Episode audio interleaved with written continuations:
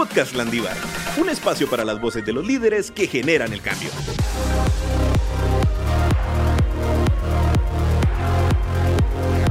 Bienvenidos a un nuevo episodio de Podcast Landívar. Hoy estaremos hablando de cómo manejar bien nuestro dinero ya que es una temática importante de saber, que muchas veces ni en el colegio ni en la universidad nos dan datos fundamentales para saber cómo manejar una tarjeta de crédito, cuánto de mi salario tengo que invertir, cuánto tengo que ahorrar, es bueno o no hacer un presupuesto, qué gastos fijos tenemos. Estaremos platicando un poco de esto con un experto de la talla que nos va a dar la información necesaria para contestar estas respuestas. Bienvenido Luis, gracias por estar aquí en el podcast Landívar y creo que va a estar bien interesante esta plática, el todos queremos saber cómo hacer que nos alcance, que nos alcance nuestro sueldo, nuestros ingresos, incluso si no trabajamos, dependemos de nuestros papás todavía ese poco de dinero que vamos viendo cómo lo vamos ganando, cómo hacer para administrarlo bien. Y para eso pues está Luis Valladares hoy. Por favor Luis, comentanos un poco eh, cómo estás, eh, a qué te dedicas, quién sos y todo. Buenísimo, gracias Mitch, gracias Luis por, por la invitación. Yo pues bien contento de estar aquí. Yo soy egresado de, de la Landívar, eh, de la Facultad de Ciencias Económicas. También estudié una maestría ahí.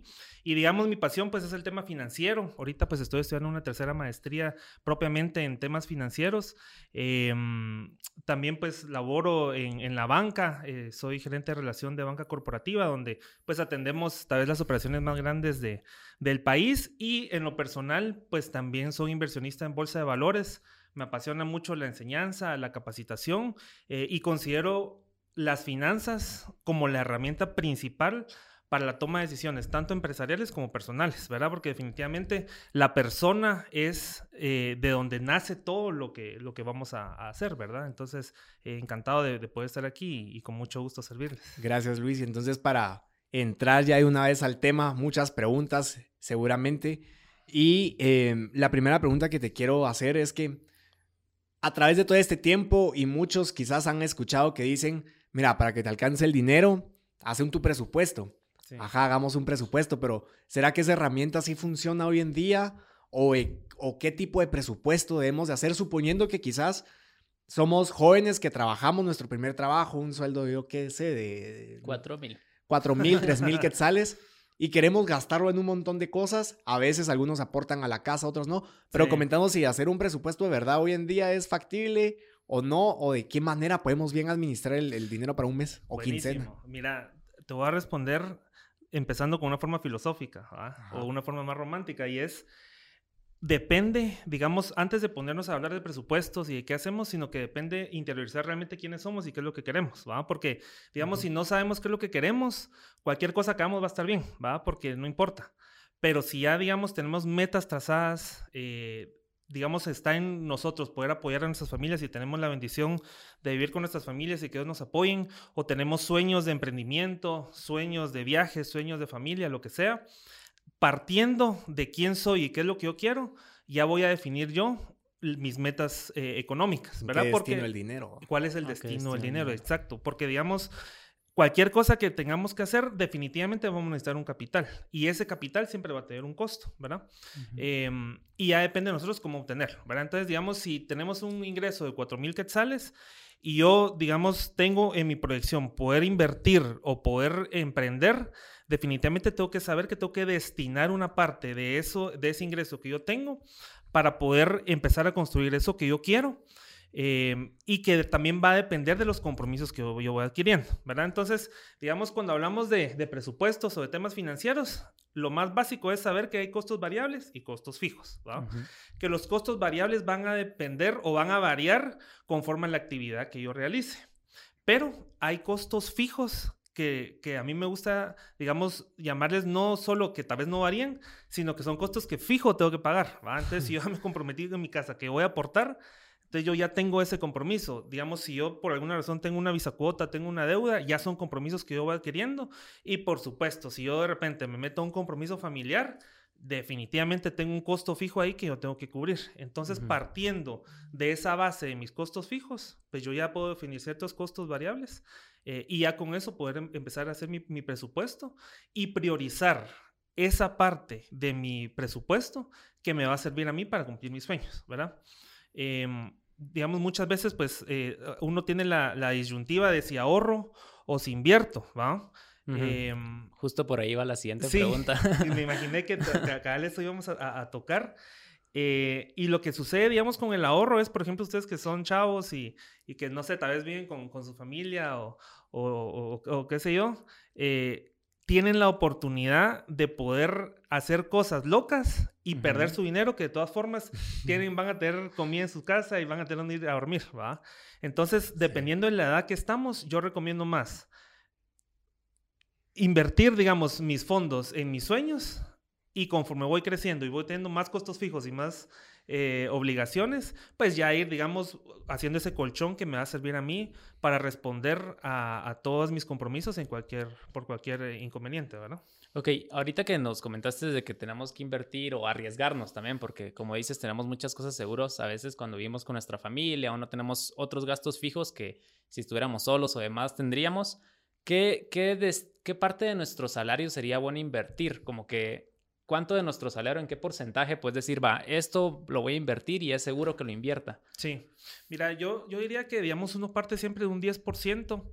Eh, y también ahí igual respondiendo también cosas hasta bíblicas, ¿verdad? Pero digamos, eh, digamos, siempre es bueno, no sé, apartar ese 10% para algo que yo pues quiero hacer, digamos, eh, en cuanto a, a, ayudar a otros, eh, cubrir mis costos, mis costos que yo ya, ya tengo.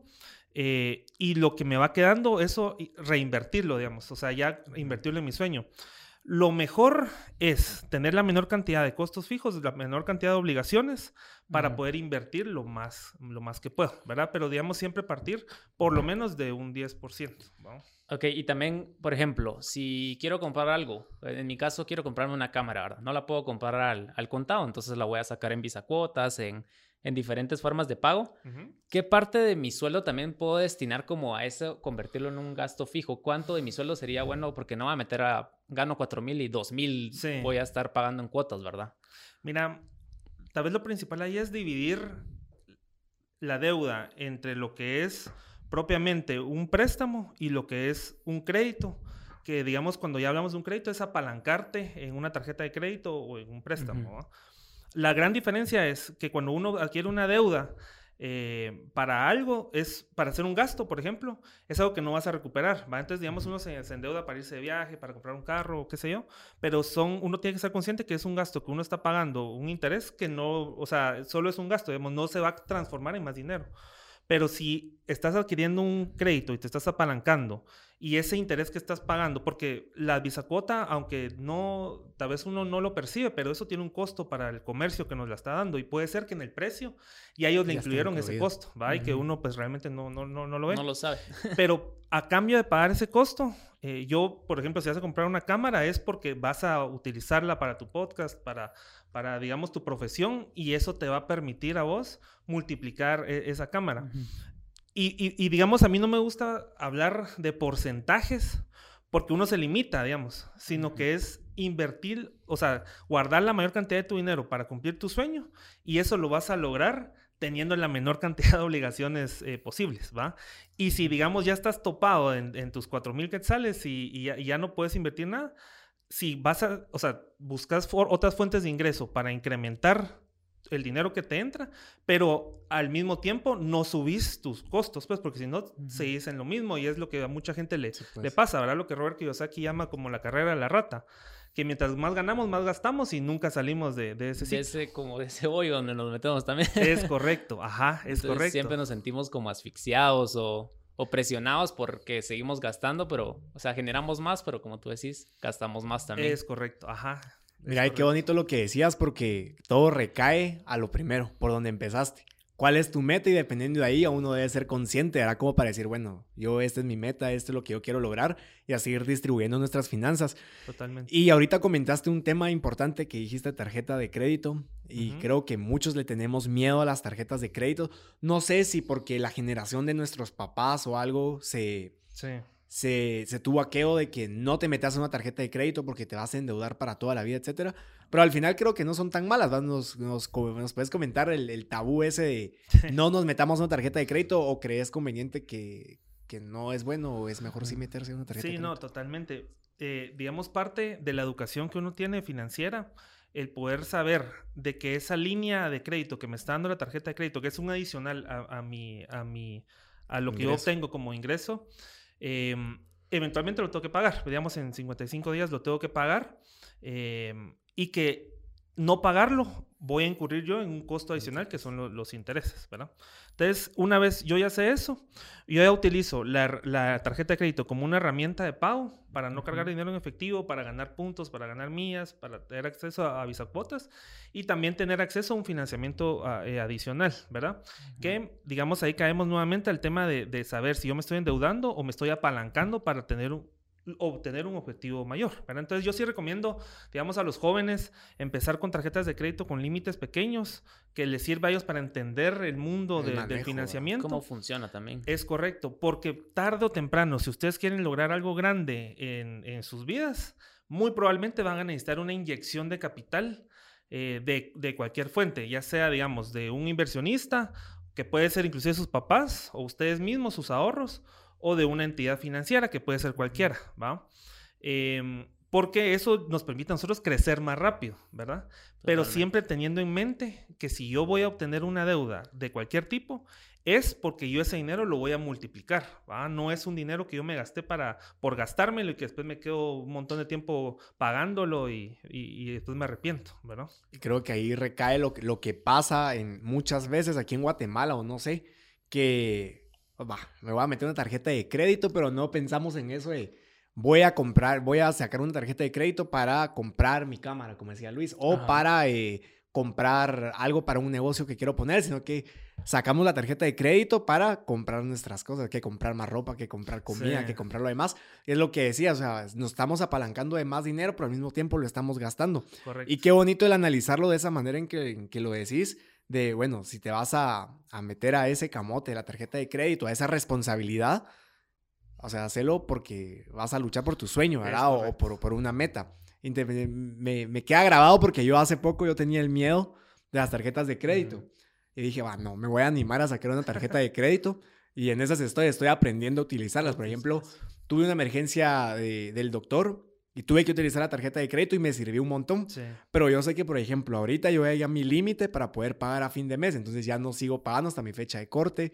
Ya sé, entonces creo que sí me ha ayudado el, el tener una tarjeta de crédito con poco límite para ir aprendiendo a usarla. Totalmente. Sí, totalmente. Y también creo que lo que pasa es que las tarjetas de débito ahora también funcionan, o sea, no eran así antes, me contaban mis papás que ahora parecen tarjetas de crédito, me dice, pero claro, uno está gastando el dinero que tiene en su cuenta, ¿verdad? Tienes más acceso al dinero que tienes en tu cuenta con una tarjeta de débito y tal vez por eso no vamos a la tarjeta de crédito ese salto. Yo no lo he dado, por ejemplo, pero sí me lo han recomendado para tener mi registro financiero, creo que le llaman. Tu récord crediticio, ajá. Mi récord crediticio, exacto para que así también la gente, o sea, cuando vayas a pedir tu préstamo, lo que sea al banco para esta inyección de dinero que mencionabas, tener esa posibilidad.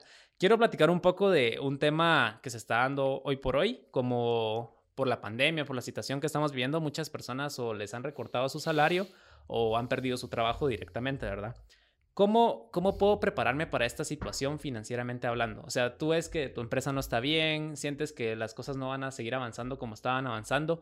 ¿Cómo una persona puede prepararse financieramente para un golpe así de que te redujan el salario? O demás. Sí, mira, es, digamos, es compleja la, pregunta, pero es bastante interesante. Digamos, si lo vemos desde el punto de vista de una empresa, hay un análisis que se llama Cash is King, que lo hizo JP Morgan, el, el, banco JP Morgan en Estados Unidos, donde decía que la mayor cantidad de empresas en Estados Unidos, independientemente de su industria, lo máximo que podían subsistir con su caja, ¿verdad? Es decir, no vender nada, sino que solo lo que tienen en caja y banco son 27 días. ¿va? Entonces, imagínense nosotros en pandemia que estuvimos encerrados varios meses y ese montón de empresas, meses, ¿verdad? Que no, bueno, todavía seguimos en pandemia, pues, pero... Sí, ya no estamos en el Pero por lo menos no estamos encerrados, ajá. Entonces, imagínense con todos los costos, otra vez caemos al tema de, costos y gastos, gastos fijos, ¿no? Que estas empresas tenían que, que cubrir, ¿verdad? Y en el lado de personas es exactamente igual. O sea, yo tengo compromisos familiares, tengo que pagar renta, tengo que pagar eh, la hipoteca, tengo que pagar el colegio. Eh, bueno, eh, ustedes pues son bastante jóvenes, pues, pero son, son problemas que nosotros tenemos ya de los treintones, ¿verdad? Pero, pero no sé, digamos, ustedes igual saben que sus papás pues tienen que hacer ciertas cosas. Em, entonces ahí es donde entra de que si yo estoy obteniendo más obligaciones, yo definitivamente tengo que tener un colchón, digamos, donde yo poder tener acceso a esos ahorros para poder subsistir.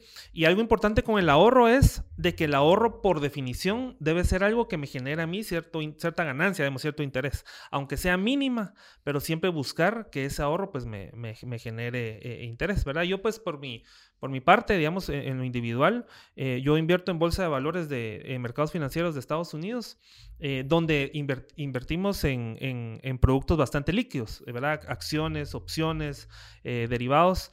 Y esos, digamos, además de que generan un ingreso o una rentabilidad mayor a, lo que me podría generar a mí una, cuenta de ahorro, es dinero que yo puedo traer a Guatemala en cualquier momento, ¿verdad? Entonces eso, pues a, mí y, a algunas personas que... Exacto. Ajá, entonces mi colchón está trabajando, ¿verdad? Ese es el típico, digamos, consejo financiero de hacer que tu dinero trabaje por vos, ¿verdad? Em, entonces, siempre tener tu colchón de ahorro, ¿verdad? Que ese no lo tocas y que está ahí por cualquier cosa, aunque no te, te esté ganando mucho, pero siempre tener ese lado de dinero invertido en tu sueño, en lo que a vos te gusta y que también te puede generar a vos estabilidad en el momento que te quedes sin trabajo o que pase algo inesperado como fue el tema de, la pandemia, ¿verdad? Pandemia, claro.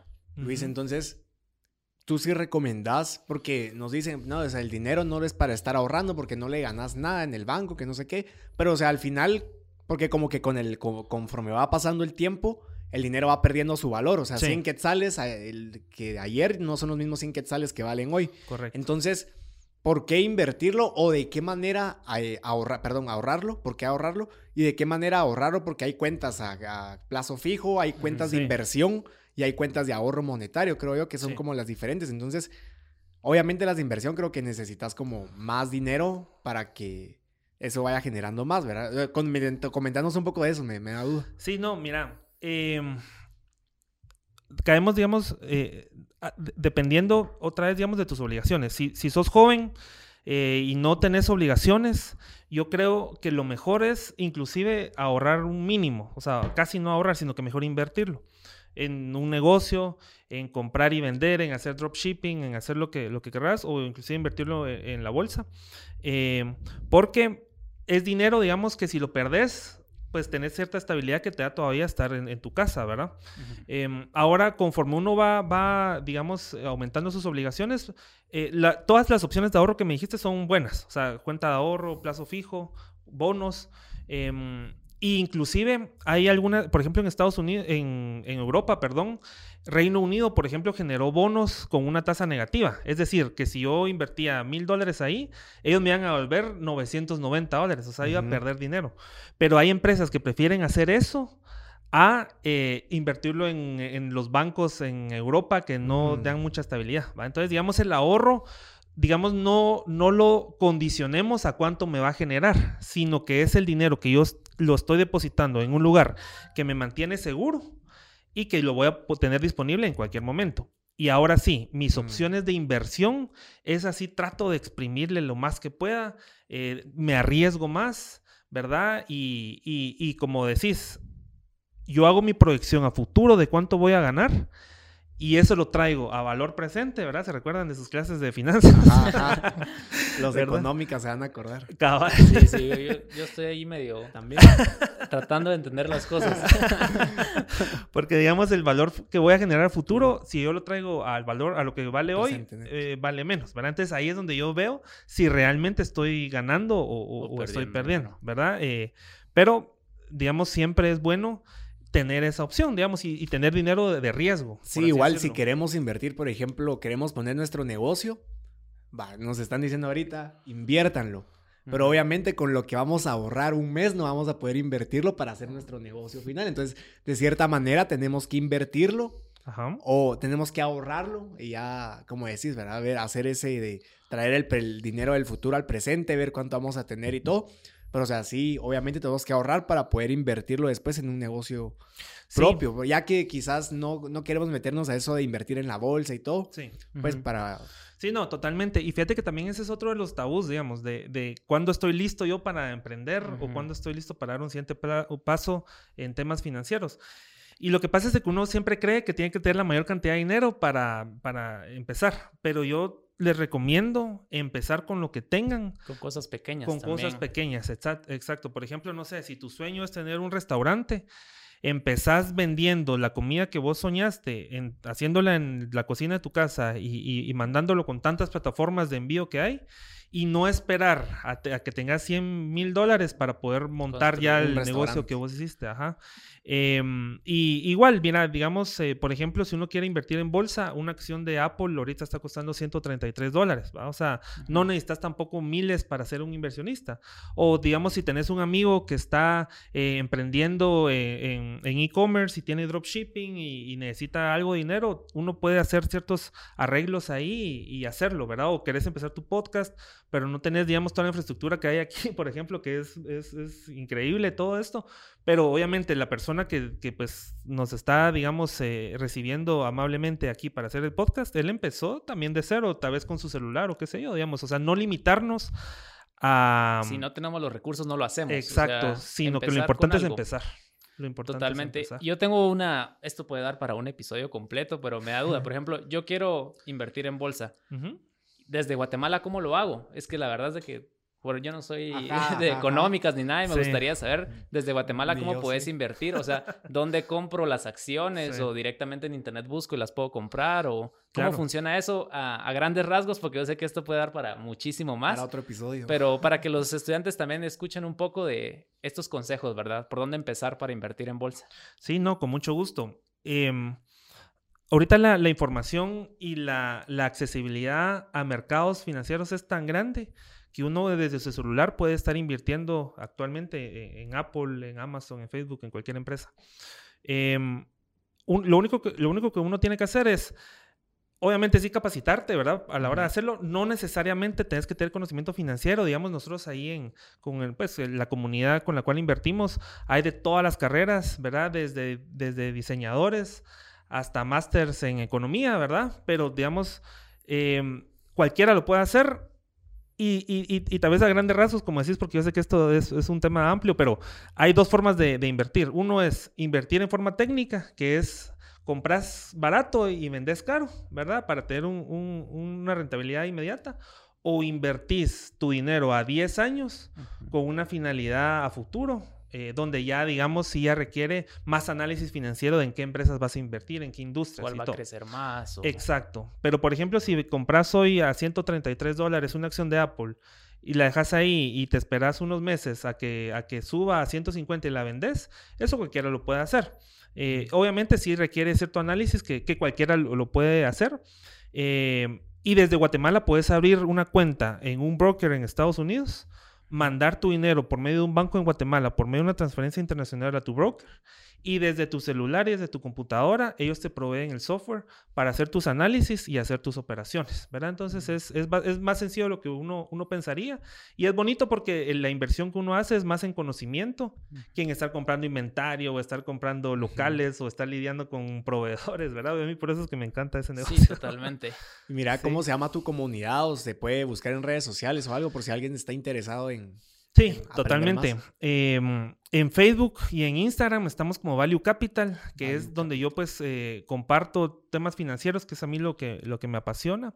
Eh, y si pues quieren contactarme en LinkedIn, eh, soy bastante activo, ahí es donde yo genero mi, contenido, porque como son temas financieros y todo, pues, entonces esa, red, social, Me, ha, funcionado, me ha funcionado bien.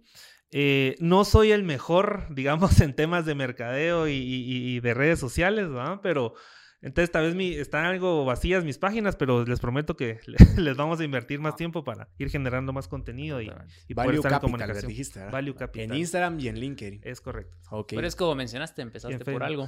Empezaste sí, cabal. Empezaste por algo, te atreviste. Eso es lo importante.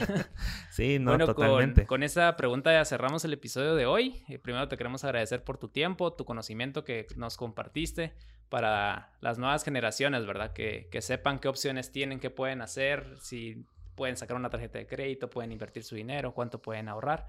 Y principalmente creo que el mensaje es que se arriesguen, que, que se atrevan también, ¿verdad? A, hacer cosas diferentes, a, a buscar que su dinero trabaje por ellos. Sí, no, totalmente. Ahí, gracias a ustedes por, por la invitación y, y, comentarles que yo tal vez en mi carrera profesional en banca he asesorado tal vez a más de 400 empresas. Em, y el, el, denominador común de todos esos empresarios que yo he, tenido la bendición de conocer, inclusive algunos que son de los empresarios más grandes de, de Guatemala, es que se atrevieron a, a empezar ¿verdad? Algunos ni siquiera terminaron el bachillerato y ahora son millonarios y, ahora sí, sí, pues obviamente le dan buena educación a sus hijos para que continúen las empresas. Y otros, digamos, que sí nacieron en familia de, empresarios, pero que ellos tuvieron la mentalidad de multiplicar y de, y de emprender, ¿verdad? No de gastarse lo que tenían. Exacto, ajá, no solo gastar, pues, cabal. La gran enseñanza de hoy, si vas a sacar tarjetas de crédito, si querés ahorrar, si querés gastar, pensalo en tu objetivo, en tu meta, ¿verdad? No en compras sin valor, que, bueno, de cierta manera, pues como seres humanos necesitamos cosas, pues, pero tratar de tener la mentalidad, el mindset de que, bueno, todo mi dinero, mis finanzas, va a ser para lograr lo que quiero. Y también a no tenerle miedo a las finanzas, que muchos no tienen miedo a las finanzas y no, no hay que tenerle miedo, sino que respeto y, e irnos tranquilos. Totalmente. Las finanzas y la contabilidad es el negocio, es el idioma de los negocios. Ahí está. Muchísimas gracias, Luisa. Entonces, eh, muchas gracias a todos por haber escuchado este episodio. Recuérdense que en nuestras redes sociales, Admisiones Landívar, U Landívar, pueden seguir eh, todas nuestras, nuestras redes. Ahí van a ver cajitas de preguntas para los próximos podcasts. Preguntas e incluso pueden sugerir temas. Y nos vemos a la próxima. ¿Estás listo para sumarte a la generación que lidera el cambio? Síguenos en redes sociales como Universidad Rafael Landívar y Admisiones Landívar en Facebook e Instagram y descubre cada semana un nuevo episodio del podcast Landívar.